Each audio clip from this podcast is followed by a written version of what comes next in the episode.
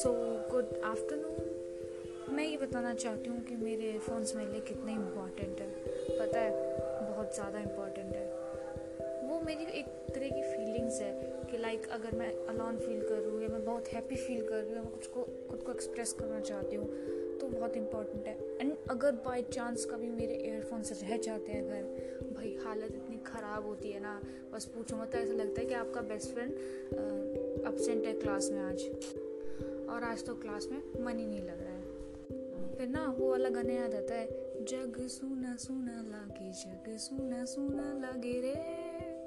I know मेरे स्वर इतना अच्छे नहीं है, बहुत ट्राई करती हूँ सिंग करने की। और कभी कभार घर में ईयरफोन्स लेके बैठ जाओ, आराम से अपना टाइम पास करो कोने में। बट अगर कोई बहन भाई या कोई भी ईयरफोन्स मांगता है ना, तो भाई इतना गुस्सा आता है ना कि इसको क्या बोले। वो लोग ईयरफोन्स मांगते हैं ना, ऐसा लग रहा है हमारी जान मांग रहे हैं, तो जान देने का मन नहीं कर रहा। मैंने तो बहुत बार गुस्से में अपने ईयरफोन्स तोड़े हैं। मैंने पता नहीं कितने ईयरफोन्स तोड़े हैं। एंड बाद में अफसोस भी होता है, यार तूने क्यों तोड़े, अब तेरा क्या होगा। बट ना अपना भगवान भी अपने साथ है। अगले दिन ही ईयरफोन्स अपने आप चल के आ जाते हैं, कहीं ना कहीं से किसी ना रूट से चल के आ जाते हैं। पता है कभी कभार तो अपने ईयरफोन्स इतने छुपा के रखने पड़ते हैं क्योंकि बहुत लोग मांग लेते हैं।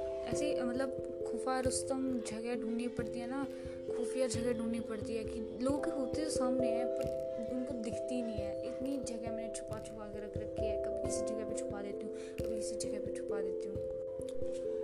आई जस्ट वांटेड टू से कि ईयरफोन्स बहुत बहुत ज़्यादा ज़रूरी है।